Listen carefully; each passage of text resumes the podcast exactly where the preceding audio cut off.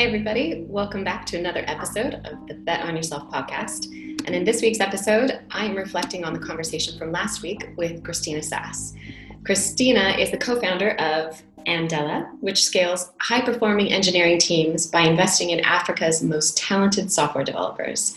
But before she co founded this company, she really worked her way to the top. As I said in the interview, I think that Christina is a true embodiment of all of the qualities that we embrace here at Bet on Yourself, where she really created some opportunities for herself where other people might have just seen limitations. So she started her career um, at the MasterCard Foundation, and she actually created some observations that maybe would have passed someone else by. And I think this is um, best captured by what she called being intrapreneurial. So, intrapreneurial is when you have an entrepreneurial approach to a traditional job. You're working maybe at a big company, more traditional job, one that tends to be very reactionary, but instead you take an entrepreneurial approach and you seek out opportunities to stretch yourself beyond your traditional job description, maybe what your manager would be expecting of you, or what the, the company itself has ever done before. And that absolutely resonated with me with my earliest years at working at Amazon for Jeff Bezos and then my 12 years at Google.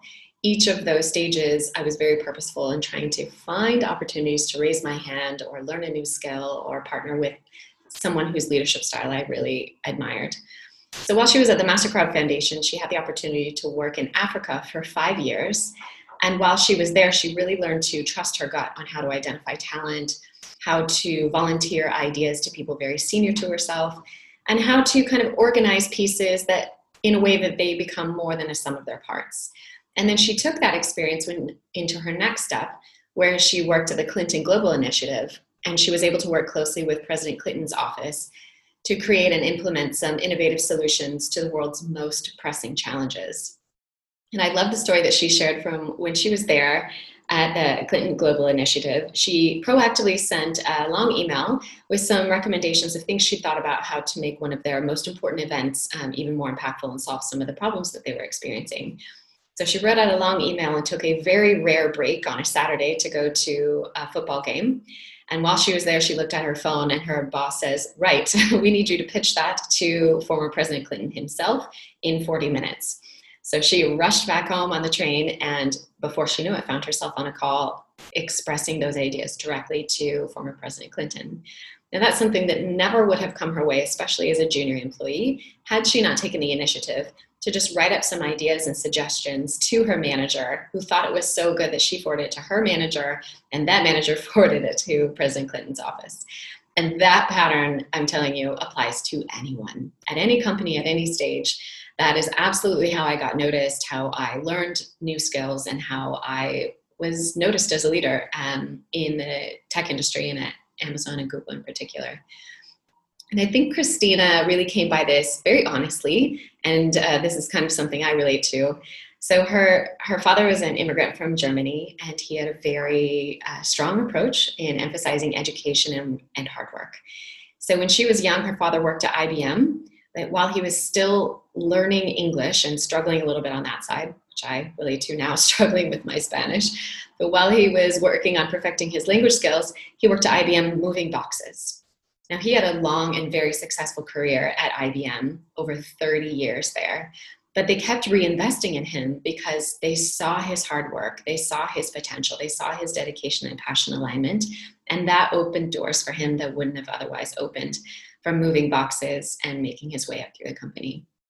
So I think the general theme there is to really look at opportunities that involve a couple of things. First, I look for prioritizing learning. If I take on that project or that role or go to that company, am I going to learn a skill that's going to future proof my career? Am I moving into a really competitive industry, expanding my knowledge base? Am I going to be able to work on projects that are outside of my comfort zone but use my current skills in a new way that just stretches me a little bit beyond where I've been before? Second is I look for the quality of leadership that I'll be able to work with there. Is that team led by a leader that I want to become like? Because we all know that we become like the people we spend the most time with. So I look at the quality of of people I would be exposed to, how they lead their teams, how they reinvest in their people, and the quality of talent they surround themselves with.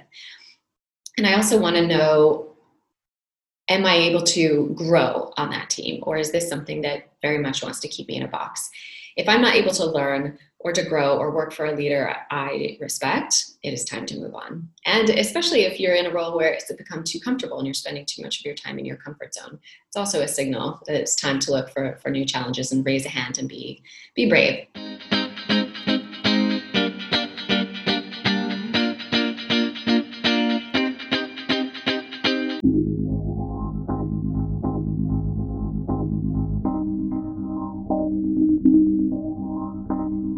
As Christina progressed in her career and became a co-founder of Andela, which she um, is now running across many, many countries in Africa. She's creating opportunities for the next generation of leaders to be born, investing in their education, giving them opportunities to do a proof of concept. And she says the most important element that she's built there is an environment of psychological safety. She's got, she's really emphasized the importance of culture, talent, and data driven decisions with that psychological safety where people can experiment um, without fear of retribution, without fear of being judged because they tried something innovative and it didn't quite work and they had to pivot until they got the result they were looking for. But if you're really purposeful in how you lead your team, you can create an environment that brings that out in your employees. They, my CEO clients now ask me all the time, how do I create this environment that maintains this level of grit and urgency that we had in the first year or so? And for me, this is it being very proactive and being passion aligned, making sure that you, as the leader, and your employees who are following you are very passion aligned. Taking time to share that origin story, to share those passions and value alignment. That's not just a statement that hangs on your wall, but it's something that informs every conversation and allows employees throughout the organization to make value driven decisions when their leader isn't in the room. I think that's the secret sauce for those who are entering this scale up stage. And I've really seen the impact of those CEOs who double down on that having exponential results in return. My conversation with Christina also emphasized that we should really make an effort to support each other, especially fellow women, because we do tend to self opt out more than our male counterparts do. So, the more that we can recommend fellow women for promotions or for job opportunities or really boost each other up through mentorship or just sharing our, our struggles and our frustrations, our joys and our celebrations will empower more of us to really be part of this future that we want to see in the world. So she really says we need to look for opportunities for ourselves where we don't necessarily fit all the requirements of a job, where maybe uh, it, 80% of the job is within our wheelhouse, but 20% is going to be a real stretch raise your hand and jump into that and really set yourself up for some successes that come through that hard earned growth and learning. And for me, this is really how our work becomes fun. I, I know you've heard me say it many times, and I'll say it many times again, but I'm a firm believer that your job should give as much to you as you give to it.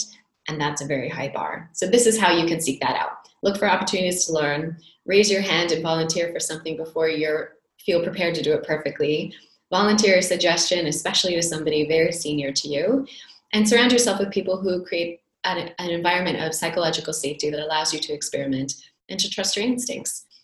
I think really good things are going to come of it the more and more of us that do that, especially some underrepresented voices.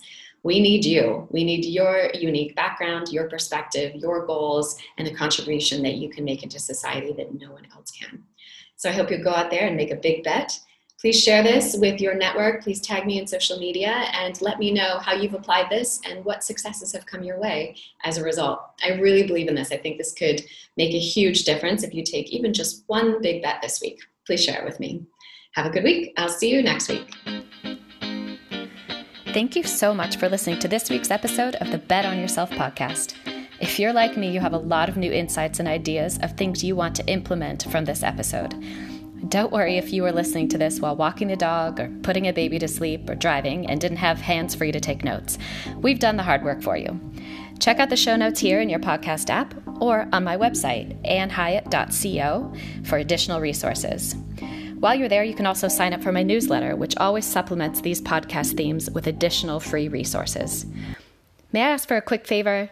Please click on that follow or subscribe button here in your podcast app so you don't miss an episode and give us a five star rating. I'd love it if you'd also share this via your social media with your friends and tag me so that I can see what resonated with you, who you would like to hear on future episodes, and what topics are on your mind. We'll be back next week with even more content to support you in your big bets. I'll see you then.